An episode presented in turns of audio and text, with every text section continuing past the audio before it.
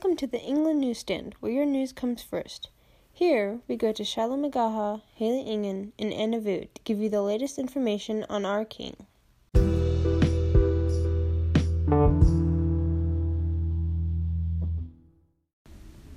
Breaking news. Earlier today on January fifth, ten sixty-six, our king, Edward the Confessor, has died.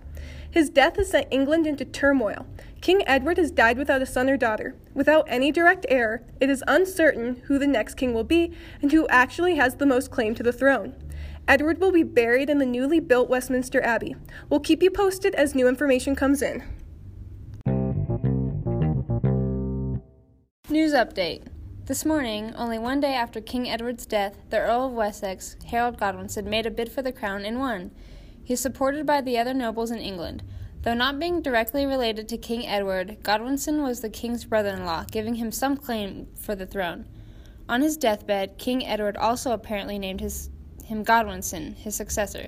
He was crowned this morning by the Archbishop of York. However, due to Godwinson not being blood-related to the king, this may prove to be an interesting reign. New development. The distant cousin of the late King Edward, William of Normandy, perhaps better known as William the Bastard, claims that he has the right to the throne. According to our Norman sources, Harold Godwinson, while shipwrecked in Normandy a few years ago, promised to support William in his bid for the throne when King Edward died. Whether this is because he truly believed William was the rightful king at the time, or because William had several of Godwinson's family members as hostages, is up for debate. At any rate, William appears to be on the warpath. To keep his reputation, he needs to take action. England is now preparing for war. Welcome to August ten sixty-six. The English political situation has gone from tense to turbulent. William has amassed, with the support of Norman nobles, a force of seven thousand knights and foot soldiers. He has brought his soldiers to the port of Saint Valery, where he is looking to cross the English Channel. Godwinson, in response, has assembled his own soldiers. He's currently waiting on the other side of the channel for William. We'll keep you updated as the situation develops. Unfortunately, there's not much to report. It's been weeks since both armies have gathered on the sides of the channel, and nothing has happened. William, despite being a descendant of the notoriously nautical Vikings, has been wallowing on the French side of the channel. The wind is apparently blowing in the wrong direction. Unless William manages to get himself across the channel, weather notwithstanding, all anyone can do is wait for the weather to cooperate. Harold Godwinson has finally disbanded his army. It's about time. September's a busy month. I know. Everyone needs to go back home to gather the harvest. Urgent news alert. Sorry to all our English listeners. Your soldiers will not be coming home yet. We have received urgent news that the Vikings, led by King Harold of Norway and Tostig, Godwinson's disgraced brother, have attacked and taken the city of York on the twentieth of September, ten sixty-six. Evidently, Harold of Norway has taken a page out of William's book and has decided to make his own bid for the throne. Godwinson is heading up to York as soon as possible. Update. Harold Godwinson has made the one hundred eighty miles to York in an outstanding four days, catching the unruly Vikings off guard. Even so, reports coming in tell that it was quite the battle. The Vikings made their stand at Stamford Bridge outside York. Several reports tell an unbelievable story. One berserker axeman apparently held the bridge for quite some time. It was only after the several English soldiers stabbed him under the bridge that they managed to get control of it. England remains triumphant. Both Harold of Norway and Tostig were killed in the battle. One competitor for the throne is out of the way.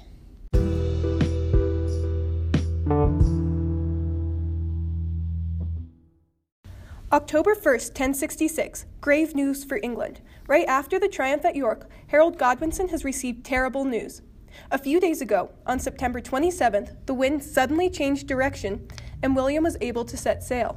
He landed at Pevensey and has since marched toward Hastings. Godwinson is currently rushing his battle-weary troops back down south. What's the rush? William doesn't know where he's going. The soldiers are tired from the long march and battle. That's a good point. However, we have just learned that earlier this spring, before even gathering his army, William wrote to the Pope asking for his blessing, as apparently Godwinson swore loyalty to William on the holy, holy relics. The Pope not only decided to support William, but sent along his banner to be taken into battle. That's not a good sign. Not at all. Godwinson is briefly stopping at London for reinforcements, so we'll have to wait a few days to see how this plays out. It's the evening of October thirteenth. Both armies are now in sight of each other in the place known as Battle. It's now been two weeks since William landed at England, so he's had plenty of time to prepare his soldiers. Harold's, on the other hand, are very weary. This is Shalomagaha giving you live coverage of the battle about to take place. It's nine o'clock a.m. on October fourteenth, ten sixty-six, and the battle is ready to start. Haley, what does it look like down there?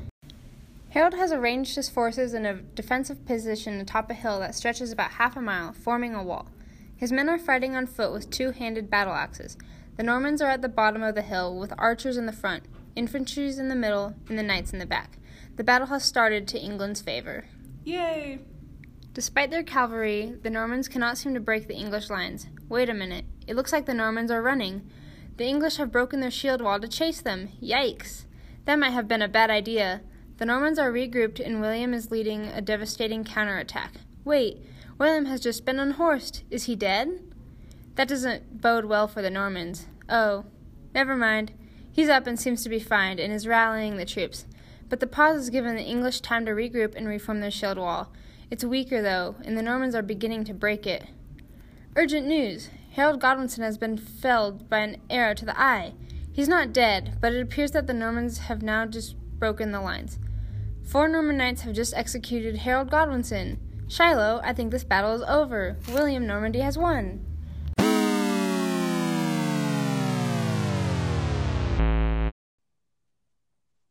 Two generations after William the Conqueror's success, Henry the Second has taken the throne. King Henry begins his reign as possibly the most powerful monarch in Europe, with lands stretching from the Scottish borders in the north to the Pyrenees in the south. After his fifty-six-year reign, Henry's son, Richard, now rules as the King of England and personally participates in the Crusades. King Richard is adored by all the townspeople for his military intelligence and was recently given the name Richard the Lionheart.